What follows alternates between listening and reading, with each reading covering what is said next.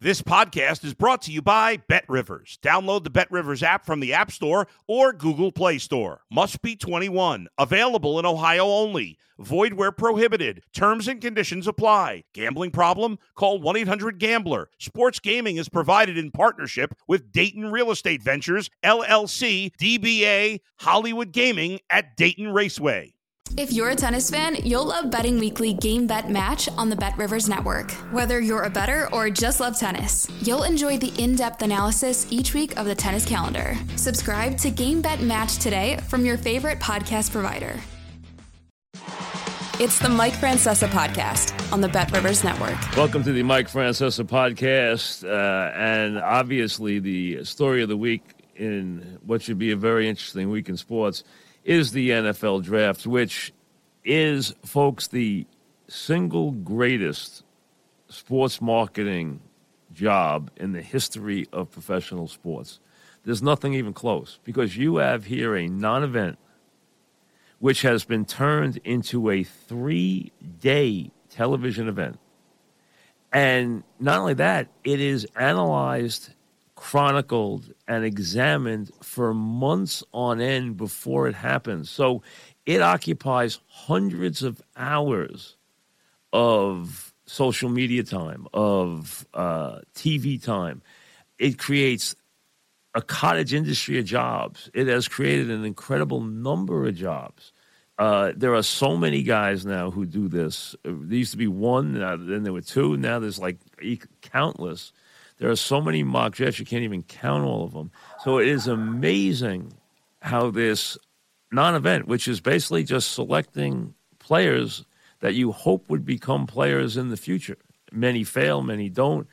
If you go back and look at it, but it has become, and, let's be honest, the the NFL Network wouldn't survive without the NFL draft. I mean, it, it couldn't last the offseason without it. Uh, so to decipher all this and go through it, we welcome in uh, Mike Tannenbaum, who uh, has been a big part of two franchises, the Jets and the Dolphins, and now he, uh, among other things, works for ESPN and adds his insight to all this. He's also one of those guys who actually does understand the uh, NFL salary cap, which is probably now – you know, more complicated than the space project uh, as it now goes uh, blossoms above two hundred million dollars at two hundred and eight and change. Mike, welcome. How are you? Great to be with you, Mike. How you doing? I'm fine, thank you. And uh, how's life these days uh, on the other side of the on the other side of the divide? Yeah, great. You know, um, I, I feel like I have a meaningful seat at the table. I'm still learning uh, get to be part of the NFL ecosystem. So it's been a more fulfilling and rewarding than I thought, and it's allowed me to do some other things. Um, I teach a class at Columbia, amongst other things. So it's been a, it's been a great experience. You know, uh, Mike Tannenbaum's a guy who came up as a business guy and then blossomed into a general manager who learned the personnel side of the business from very smart people uh, and then wound up running a franchise and running it uh, for a good period of years very successfully. Uh, and then obviously had a stay with the Dolphins before now he's in the uh, hated media uh, as you know he's gone across the uh, hated divide, but he has, um, and now has a bunch of projects, including his work with ESPN. This, Mike, the NFL is great at marketing. There's there's no organization in my lifetime that's been better at it. Uh, but the draft is the perfect example of if you're going to teach marketing in college and teach sports marketing anywhere, the growth and the industry that they have created for the NFL draft is the model. There's nothing even close to it. It is amazing the industry that it has become yeah, Mike, your, your points are so well taken. And one thing that's interesting is if the NFL is the most popular sport in the country, arguably college football is the second most popular sport. It is. And when you think about the, you know, Mike, when you think about it, the draft is sort of the confluence of those two things. Good point. And, you know, the one sport, the NFL is on its own level. It's on its own level from a TV standpoint. Nothing can touch it. Other sports have been hurt. The one sport that has shown television growth and has made smart moves in every way economically in the last 10 years is college football. College football has blossomed as a TV product, their own networks, the success of the Big Ten network. I mean, college football, I know it's a weird time in college because now the player has freedom and he has some economic clout, and there's also the portal stuff, which is driving college basketball coaches crazy. Uh, chasing some guys out of the sport. But the bottom line is um, college football is incredibly popular and has become a great TV product. Yeah, no, I think that's a great point. And I think they've done a reasonably good balance, Mike, of the great rivalries, the Ohio State Michigans. Like there's still some sanctity, uh, but we've also seen some, as we've seen college free agency. You know, um, certainly the SEC has been extraordinarily aggressive, and I think very strategic, Mike. When you think about Saturdays in the fall for a good third of the country, uh, SEC, Big Ten, and you know when Clemson's rolling to a certain extent, the ACC really dominates a lot of the media come Friday and Saturday. No question about it. Uh, especially as you said, the SEC, the SEC's success, and the Big Ten Network. The Big Ten Network became one of the most successful TV packages of all time. I mean, it's uh, unbelievable because of the penetration of households that it had. Now, the draft it, itself, the, the fascinating thing about this draft versus most drafts is most drafts, we have a bona fide killer number one, Luck, Aikman, uh, Elway, etc., where everybody knows him, everybody's ready for him, even a, even a Lawrence from last year. You don't have that this year. So you don't have that player. Whenever you don't have a quarterback at the first pick, it changes the whole texture of the draft. It makes people look at all different things, trades. It makes it look at different guys getting picked number one. And then you have this craziness where nobody can decide what quarterback is going to be the first guy. You know, somebody's going to reach into that round early for a quarterback because it happens every single year. It would be a miracle if it doesn't happen. And nobody knows who it is, which quarterback it's going to be. Great point, Mike. And let's face it, the reality is there's, in my opinion, 18 to 20 quarterbacks on the planet that you could really win a meaningful amount of games. So when you juxtapose that list with what's going on with what the colleges are putting out, there's just not. If we look back at this year's draft, Mike, maybe Kenny Pickett, maybe Malik Willis will be guys that we think of. And I, and I see Pickett, candidly, Mike, as a guy like Matt Schaub you know, he's a four-year starter in college, has 49 starts, had a very good year this year. But I don't see tremendous upside. But if you're the Carolina Panthers, you may have a better chance of surviving if you're Matt Rhule, someone like Pickett, than you do Sam Darnold. So this year, uh, do you see somebody reaching into the first 10 or 12 picks of this draft and surprising everybody with a quarterback? Or do you think we'll be down in the 20s before somebody takes a quarterback? I think after Carolina, I think the next spot to me is Pittsburgh. You know, they signed Trubisky to a one-year deal. I see somebody like Malik Willis maybe going there, and I think that would be ideal, Mike. Sit behind, you know, learn from Tomlin, sit behind Trubisky for a year. Malik Willis is an interesting prospect, but here's the problem, Mike. He's only six one, so that's why I don't see teams reaching up because there's not those, as you mentioned, these physical, dominant, transformational talents this year. No, I mean, even like to me, you know, I thought last year, and I like I like Lawrence. I, I, I always have. I thought he had a terrific year last year. First of all, he was in utter chaos. His coach never should have been an NFL coach, and he never wanted the job. He never knew how to handle his staff. He didn't. He he knew early on that it wasn't for him. He sat in my studio two years ago and said to me, I'll never coach in the NFL. I don't belong there.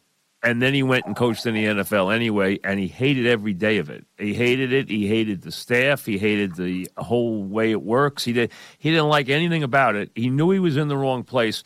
This kid never complained about that. He never took a day off. He never missed a game. Okay, he got terrible coaching last year. He was in a chaotic situation. You never heard him make an excuse. All he did was go out and play his rear end off. He made mistakes. He made a lot of mistakes. You expect guys to make mistakes. Peyton Manning went three and thirteen. Aikman didn't win a game as a first year quarterback. He got benched for Steve Walsh. I mean, so uh, Terry Bradshaw took him years to get a job. I mean, he got he was crying he wanted out of Pittsburgh a thousand times. Phil Simms wanted out of the Giants. I mean, go down the list. This doesn't happen in a year. I thought the kid did a great job last year. Yeah, I completely agree. It's really amazing when you think about it that at the other first round pick, Travis Etienne didn't play, and they had a horrible, horrible offensive line. I think he has a chance to be really good. I think his athleticism is underrated. I think they can expand some of the things offensively. And I think Doug Pederson, you know, the verb I would use, Mike, I think he's the right calming influence that that franchise desperately needs. What I love, too, is two things about him, Mr. T. He never missed a game, he never took himself out of the lineup. He took a beating, never complained, always put it on himself and kept fighting to the last game to try and win a game. So to me, I saw everything I need to see from that kid last year that tells me he's going to be a star in this league.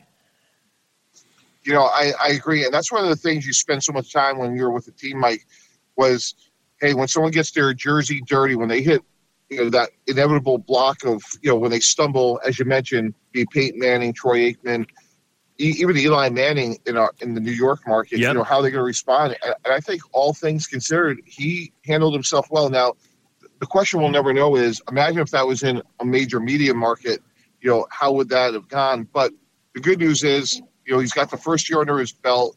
I think they're going to draft a really good player, maybe not a great player uh, in, in Aidan Hutchinson, but I think what they have now is they overspent Mike, but they've added some good football players.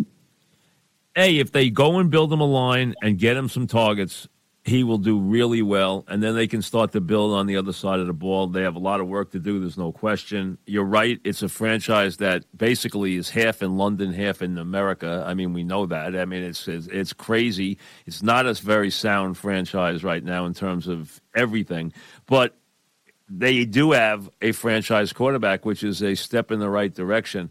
Uh, everyone destroyed Urban Meyer, and, and rightly so. He did a lot of stupid things.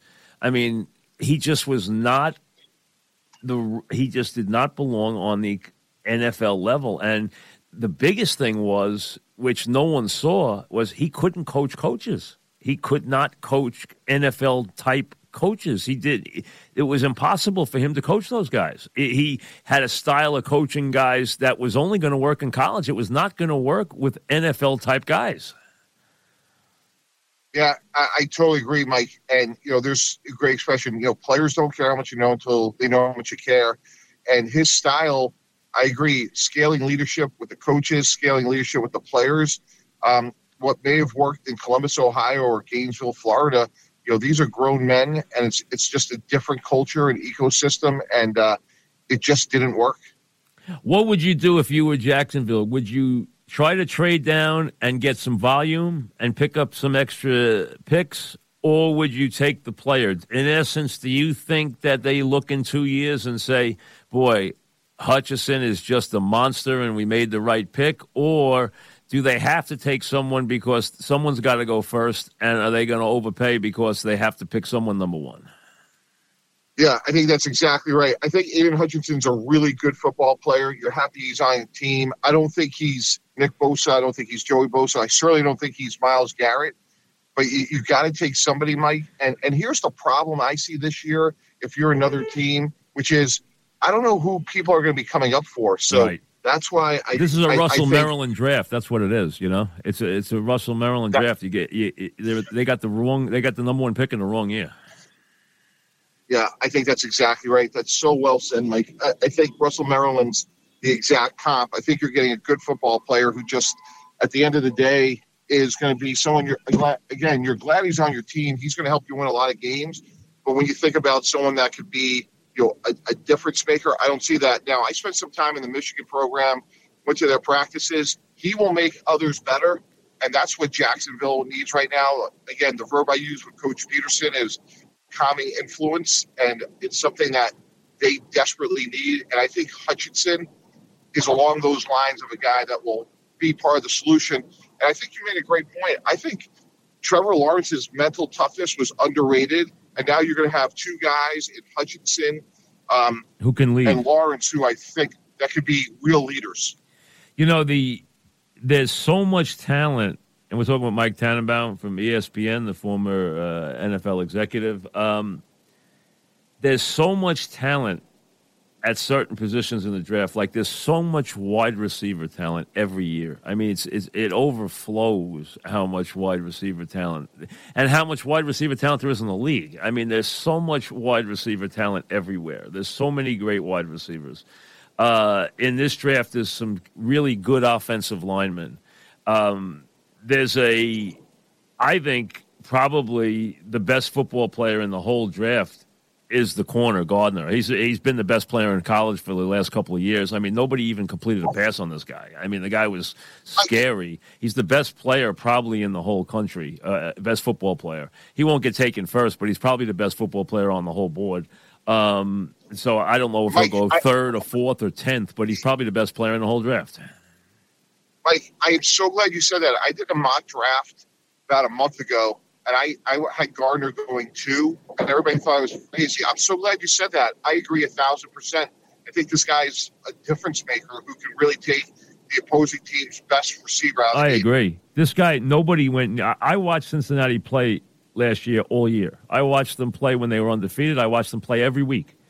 Uh, the quarterback was very spotty. He was not good. As a matter of fact, he was better as a junior than he was as a senior. He did not play well last year. Their offense sputtered last year. It was better two years ago. But this kid, you there was a he had a good player on the other side, but this kid they never went near him. I mean, they never threw the. This kid is to sit there by himself the whole game. They never went near this guy. He that no one ever even threw near him. It was I haven't seen anything like it since Deion Sanders. Nobody ever threw near this guy. They they didn't. They were afraid to go go even throw the ball near the guy. So he is and I kept hearing people say he's the third rated corner. And I'm like, what are you talking about? How is he the third rated corner? He's like the best player in the country. And I kept seeing things where he wasn't even the first rated corner. And I'm like, what? How were they? Po-? And then I, after the combine and everything, uh, you know, he moved up to where they finally talked about him in the right way hey, if I was going to pick a football player, he'd be the first guy I picked in the draft. He's the, he, I think he's the best football player two years from now, three years from now. He's the best guy in this draft. I think it's so well said. You know, and when you see him in the bigger games, the Alabamas, he held up really well. And, you know, physically, he looks to be like Cromartie, like a long player. You know, and Rex always said, working with Rex Ryan at the Jets, always said, you know, I want to play basketball on the back end. I want length. And, you know, there's a lot of different receivers, as we know, you know, slots and bigger guys. But when you can line up outside with the opposing team's best wide receiver and take him out of the game, it really helps the rest of your defense just in terms of spacing, what you do with your other safety. So not only to me is he a great player, Mike, he will create production for others. Not only that, hey, it's nice to have a corner that isn't five nine and, and gets thrown over every play. I mean, this guy's got size, so he, I mean, that he, he's got everything you would want.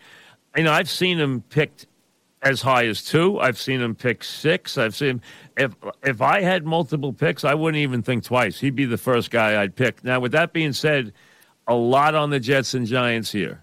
Okay, they have been run terribly. Your old team has been run terribly. They look like they finally are putting together. If the big kid at left tackle doesn't eat himself out of the league, they will have a good offensive line. Now, I don't know if that kid's going to eat himself out of the league. Maybe he is. I mean, I always worry about guys like that eating themselves out of the league. He looks like he was halfway to to to, to doing that last year. Uh, I don't know. So I don't know what his status is right now. But if he's going to come back and play, because he has great, he's got great feet. He doesn't have great flexibility, and I was always taught flexibility is the most important thing in an offensive lineman more than anything else. I hear people give me everything else. What I, the, the coaches I learned from, I always heard one word when it came to linemen: flexibility. And he's not the most flexible guy in the world. So you and, and he's too heavy. We know that. Okay, he carries way too much weight, but he does have a lot of ability. Um, they've started to build that offensive line if I'm the Jets, I would continue to build that line. Uh, is that where you see them going? Yeah, I think that's a great assessment. You know, when we took D'Brickashaw Ferguson, we thought we were getting a really good player. That you had, did. You got a guy who was like an anchor forever. He was a really sound, yeah. solid player. And, and Mike, he missed one snap in his career, and it's so funny what you said. He had great flexibility, and he missed one snap. It was on a hail mary where Darrelle Revis was uh, the left tackle. So I totally agree with that. I think Becton is a good player. I would just make sure that he was immersed in the program 365 days a year because you just don't want to be in a situation, Mike, where you know he leaves, he goes home, and he comes back 30 pounds because it, it just it becomes debilitating on you know your joints, as you mentioned, flexibility, and that leads to other injuries. You know, people, uh, uh, the lead, you need a guy. The way I always look at it, Mr. T, is you need a guy to anchor that offensive line. Uh, when Bill came to the Jets, the first thing he did, as you know, was get Kevin Mawae. All right, uh, and yep. and he didn't even personally love Kevin Mawae uh, as a person, but he knew how good a player he was. And I know he was a clubhouse lawyer and everything else. He was a sour personality, but he was a really good player. You guys with Nick Mangold and what Nick Mangold brought to the franchise. You need an anchor for that offensive line, a guy who will lead, a guy who will get everybody together, uh, because th- that's a place where you need some cohesion. And if I were them, I'd do that right now. If they think this young quarterback can play, build him a line and and go from there. I mean, I would have done everything I could to get Tyreek Hill. Maybe Tyreek Hill wanted to go where it was warm, and he wanted to go where there was no state income tax, and they weren't going to get him under any circumstance. I would have I would have broken the bank to get him. He's that he's that much of a difference maker. Um, I would have tried everything. Maybe they did, and I'm I, and and I'm not you know paying attention, and they did try more than than I think they did. Um, but that's how special he was. But that offensive line is the right way to go for them would you go? What What would you do? What would you like to see them accomplish with these two first round picks in, in this draft? I totally agree, Mike. You know, show me a good offensive line. I'll show you a playoff team. You know, Cincinnati was an exception, and to Cincinnati's credit, based on what they did so far this offseason, they know they were the exception. So, yeah, I listen, they got a game breaking wide receiver and they got a quarterback who has a lot of chutzpah. That's what they came up with. They came up with a quarterback who's got a lot of balls, and they came up with a game breaking wide receiver who nobody could cover last year. Yeah. Yeah, I, I totally agree. Um, but I agree with your fundamental point, Mike, which is for Zach Wilson to have a real chance to be successful, they need to really invest in that line because again, even if Becton plays, durability is going to be an issue. So um, I would take a tackle. It could be Evan Neal. It could be uh, this Ickey Ekwonu, who's a really talented player from NC State. Who's better? Which one? Which one would you invest in first? I would take Neal just from a standpoint of if you're playing tackle in the SEC, you're you're you're playing in the NFL and taking nothing away, from Ekwonu because I think he'll be a good player. Um, give me a great player. It's that old George Young expression. Give me a great player from a great school. Ask him to do exactly what he was doing, and more times than not, you're going to hit on it.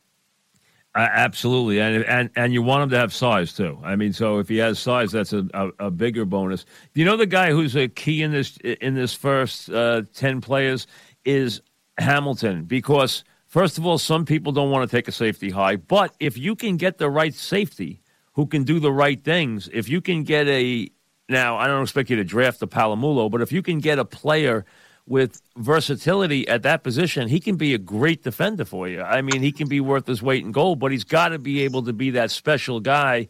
Is Hamilton that special guy, or is he a reach uh, at the top of this draft?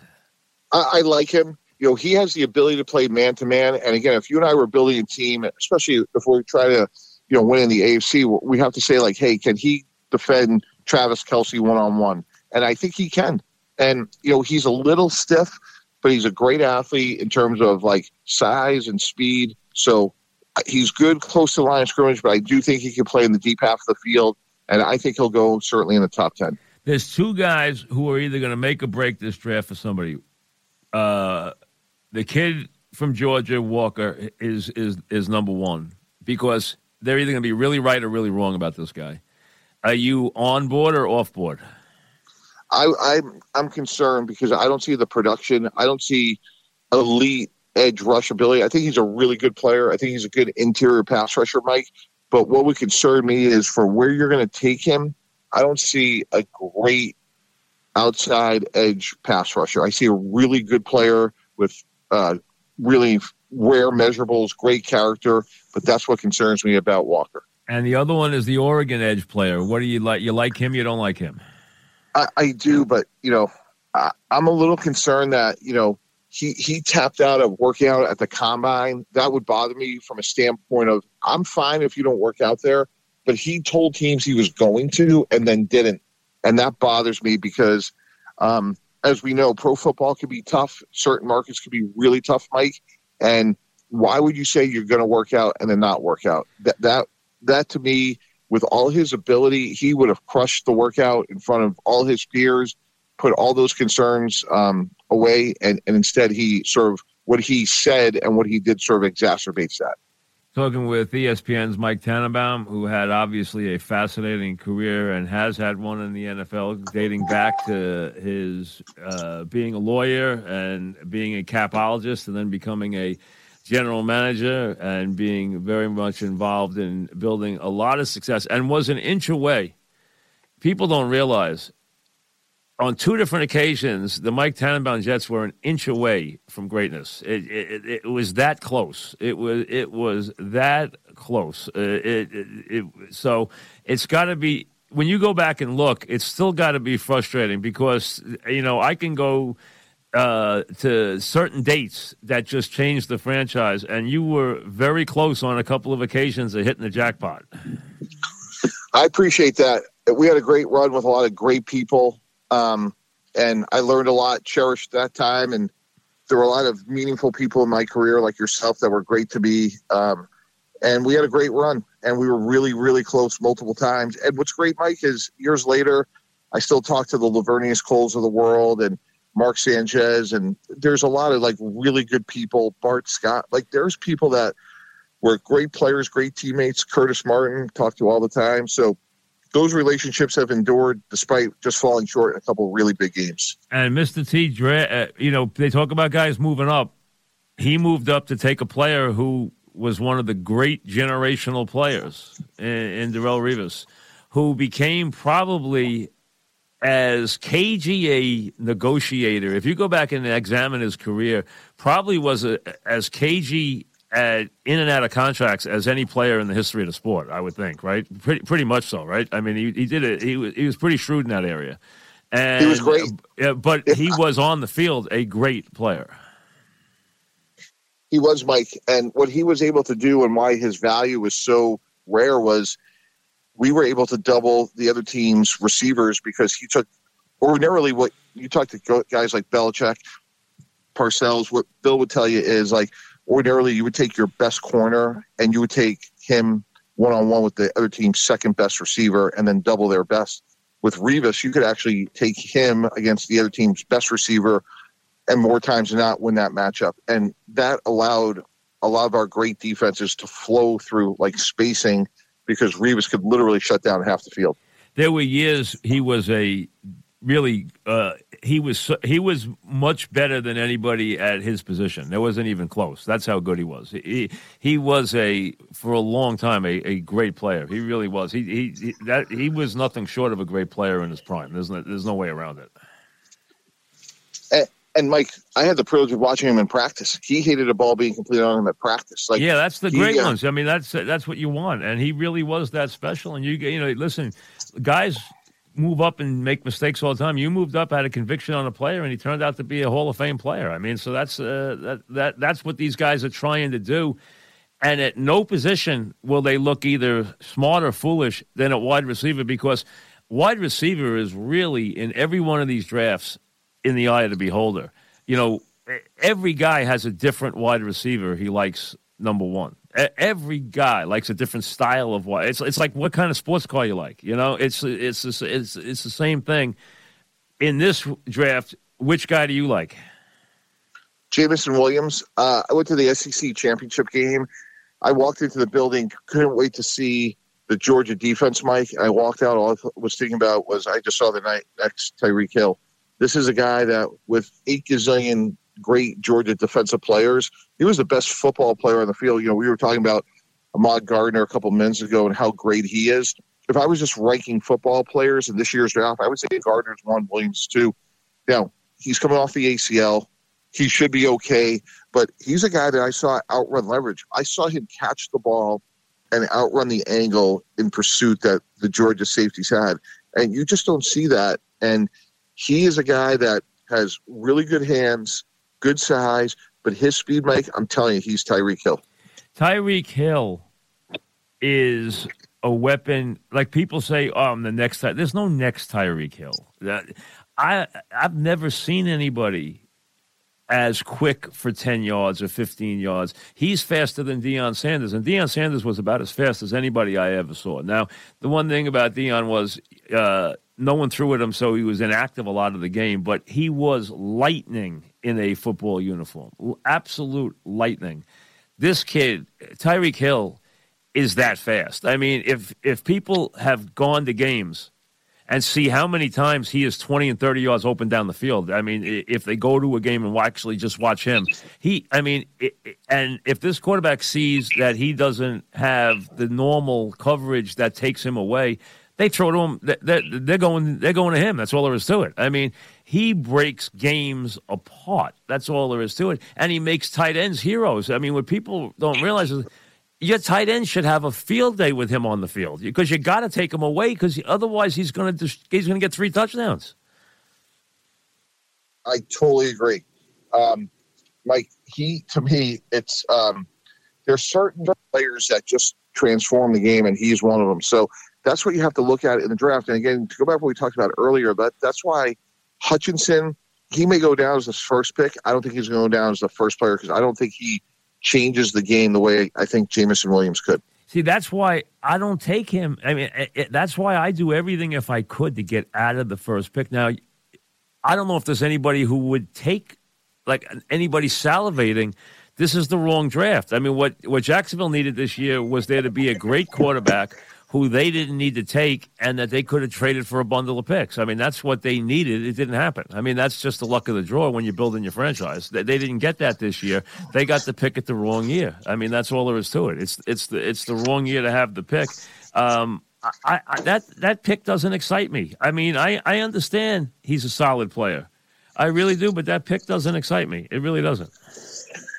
I, I don't disagree. Um, and again, like you just wish there was at least one player if you're Jacksonville that someone says, "Boy, we'd love to have him." And even if you got maybe a little bit less than you should from like a trade value standpoint, at least you can move back and again take somebody like Ahmad Gardner and get some more picks because they, they have so many holes on that team. Mike, I just don't see the di- the scenario where someone's going to come up for them, and that's where if I'm a Jaguar Jaguar fan, that concerns me because I, I really think they're going to be stuck here because I just everyone feels the same way. Like you could get the same player at pick eight, you could get at pick one.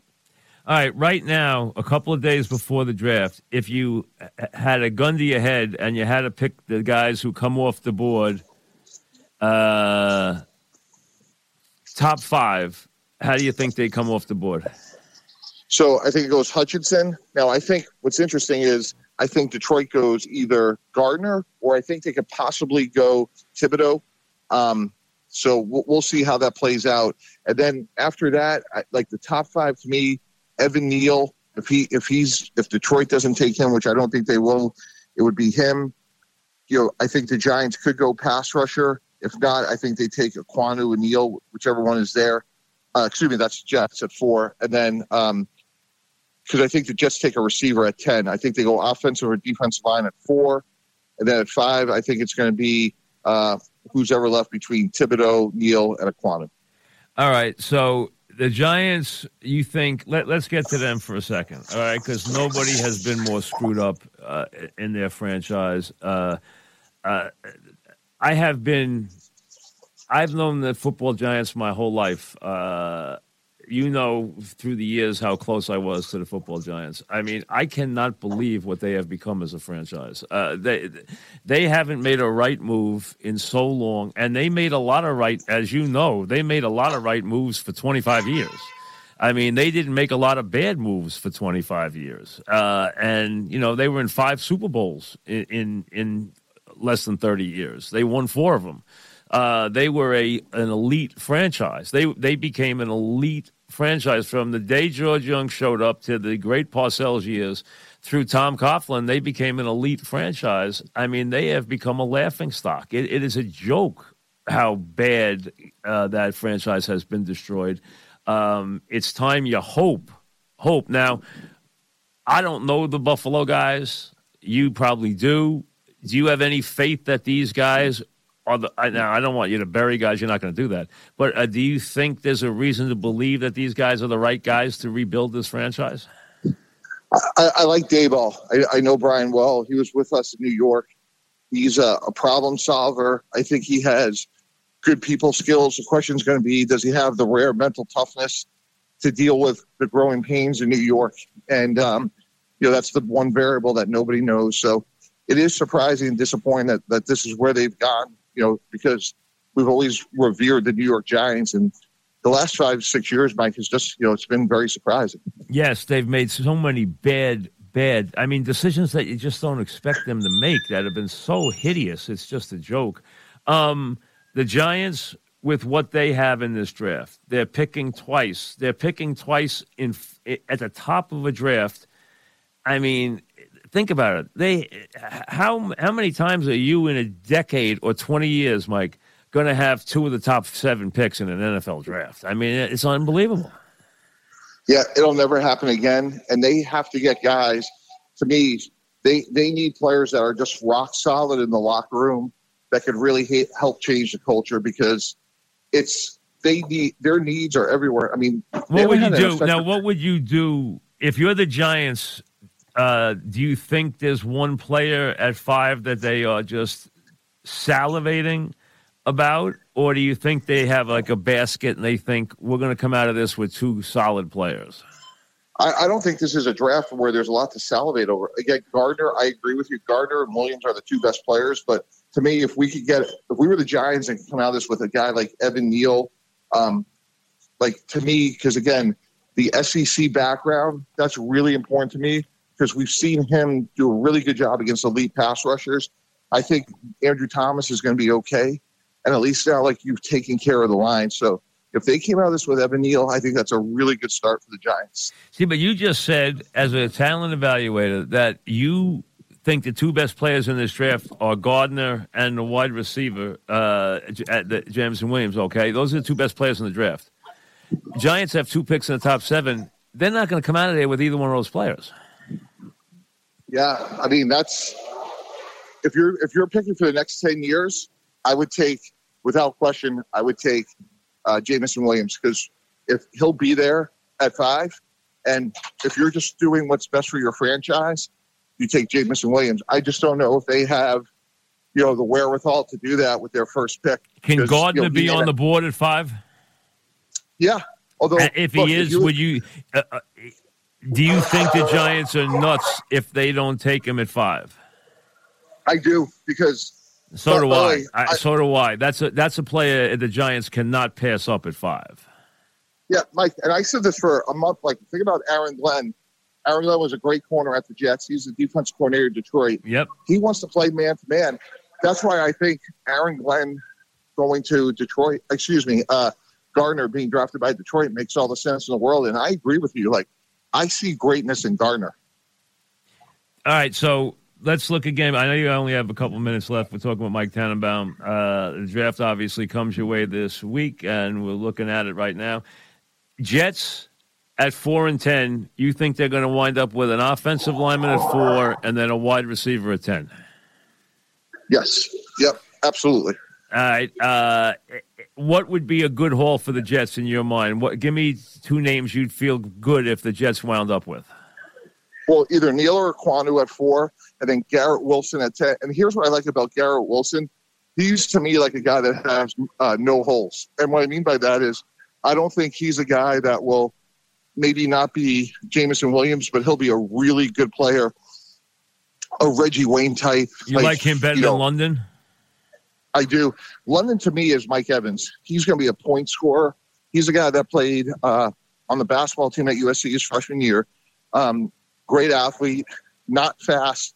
If you watch Garrett Wilson play, he can make people miss. And to me, the way our game's being played and what the Jets desperately need, in my opinion, Mike, is somebody that could take you know a ten yard pass. And I agree. Run after exactly catch. Run after catch. I agree. We need elusive players. I agree with that. And what would be a good day for the Giants? And they've had so few at five and seven. What would be a good day for the Giants?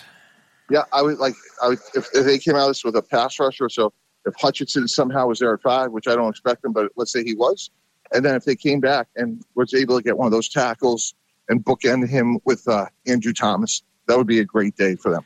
All right. Uh, do you think there will be any blockbuster trade? People keep trying to say like the Saints or Carolina is going to make a big trade here. Do you see a trade in this? In, in this, uh, do you see a trade?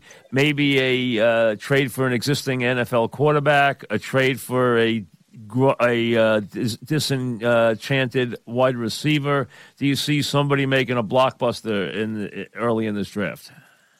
The only one to me could be the Deebo Samuel thing. I think there's something there. I think he's looking for a contract the way Metcalf is and McLaurin is. And he's a really so, good player too, though. You know that he's a very yes, talented. I mean, I, I would want him on my team. I have to admit, I'd be if he if they call me about him, I'm going to listen. I'm going to be very interested. I, I totally agree. So that, that to me is the story heading into this week. Is does uh, Deebo Samuel get moved? You think he? Do you think there's a good chance he could get moved? I think so because I think you know San Fran's in a tough spot right now, and I think they're trying to figure out what to do with the quarterback. And after that, it's going to be uh, how do they handle you know Samuel? And I think if they could get a first rounder, I think they're going to strongly consider it. Do you think the Saints are going to be aggressive here? No, I think they're going to take two good players. You know, they have Jameis Winston. I really think they like this kid. Uh, you know, they just signed Andy Dalton, and I, I like Jameis Winston. I think Jameis Winston would have had a big year last year if he stayed healthy. I agree. I agree, Mike. So I don't think it's for a quarterback. I really don't. All right, and the chaos that is going on in this league right now, Mike, stuff that I've never thought I'd ever hear them investigating. The idea of owners paying coaches to lose games and stuff out of Cleveland, stuff out of Miami where you worked for years. What do you think is going to be the resolution of these situations? I really hope nothing came out of that. You know, Steve Ross was a great owner, um, treated me great. We went to the playoffs. We probably had, you know, the quarterback got hurt. That certainly hurt us. But um, I would be surprised if anything came out of there because the way Steve's hardwired, he wants to win, and nothing like that ever even came close when I was there. All right. Thank. Listen, appreciate it. We'll be watching you this week. Uh, continued good luck, and uh, I appreciate you doing this for me so early in the morning. I appreciate it. Mike, anytime. I'm Thank your biggest you. fan. Appreciate everything you've done for me. Thank you. Mike Tannenbaum, ESPN, former NFL executive. This is the Mike Francesa podcast previewing the NFL draft. And remember, you can get the podcast at betrivers.com or all the places where you uh, get all your podcasting needs and get all your programming. You can go to YouTube, you can go to Spotify, Apple, you name it, for the Mike Francesa podcast back here. Email the Mike Francesa podcast. Drop Mike a note at Podcast at gmail.com. My thanks again to uh, Mike Tannenbaum uh, for joining us uh, on this uh, draft week. A couple of things, real quick. Number one, how big an embarrassment are the Nets in every way for the way they went about doing this, with the uh, way they allowed players to treat the process from every single aspect of this to have their players perform this way, to have this franchise look this way on the floor in these playoffs is nothing short of an utter disgrace. They should be ashamed of themselves from the front office through the last guy on the team, the Nets should be ashamed of themselves for the product that they have put forth so far. And Durant has hurt his legacy. He needs to rescue it. He needs to rescue it. If he thinks it was solid gold, if you want to stay on the level that he was approaching with his recent postseason performances gone by, you can damage those dramatically, dramatically. And he has done that in the biggest of ways, more than he realizes how much he has damaged his legacy. And Durant was good enough to have a legacy. Forget Irving. To me, Irving's always going to be a clown. Durant was a great player. He had a legacy. He had a burgeoning re- legacy. He has done severe, severe damage to it. And the changes the Nets need are from the top down, and it stops on many, many levels. As for the whole thing with Joey Gallo and the Yankees, listen, I'm not trying to pick on Gallo. Sometimes you have to realize you made a mistake. You brought a guy into a franchise you expected certain things from. The best thing the Yankees can do is send this guy somewhere where A, he can be comfortable as a human being. He clearly isn't. And they can somehow, that franchise, and he can somehow rescue what's left of his career because here it is not too far to where he goes to the bench. You cannot continue to play him with this level of productivity. I understand it's only April but there, there is a level of performance that has to be maintained to stay in the lineup, especially if you're the New York Yankees. And Gallo isn't doing it. He doesn't belong here. Fix your mistake and do it for him because you're doing him a big favor in the long run. And we have seen enough. We'll have another podcast later in the week. Enjoy the draft. Thanks for listening to the Mike Francesa podcast on the BetRivers Network. Hey, it's Mike Miss here. What a time to be a Philly sports fan, and you can share the excitement with me each week on the Mike Missanelli podcast on the BetRivers Network. Listen and subscribe to the Mike Missanelli podcast today, wherever you get your podcasts.